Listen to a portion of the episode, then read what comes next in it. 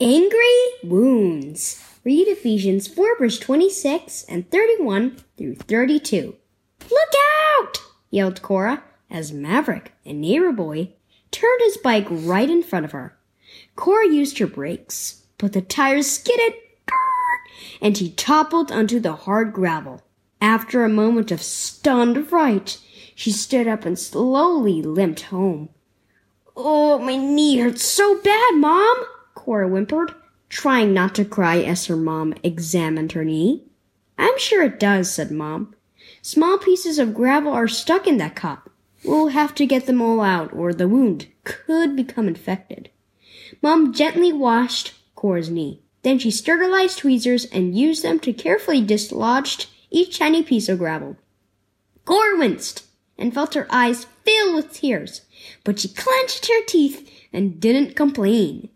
"Your knee may be sore for a few days," Mom told her when the cut was bandaged, "but it should heal just fine."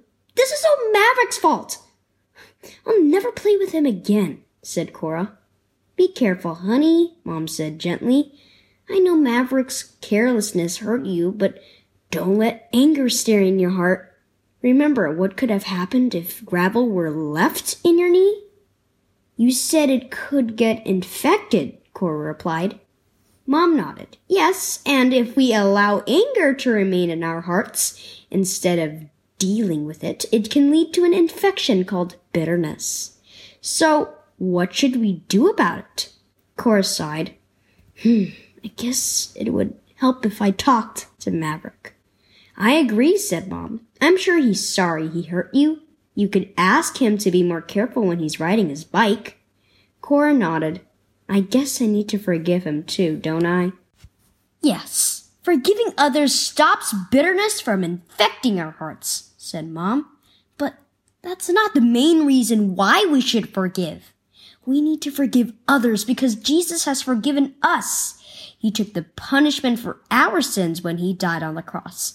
And whenever we do something wrong, he forgives us. And he tells us to let go of anger and bitterness and to forgive others like he does." Cora looked down at her bandaged knee.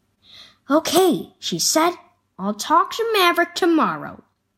Forgive others. Key verse. Be kind and compassionate to one another, forgiving each other, just as in Christ God forgave you. Ephesians 4, verse 32.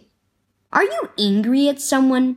Anger can quickly turn into bitterness when you hold on to it and refuse to forgive. Don't let bitterness infect your heart. Instead, let go of your anger and choose to forgive. Trust Jesus to help you, and if your anger or hurt feels overwhelming, talk to an adult. Jesus loves you and has forgiven all your wrongs, and he'll help you do the same for others.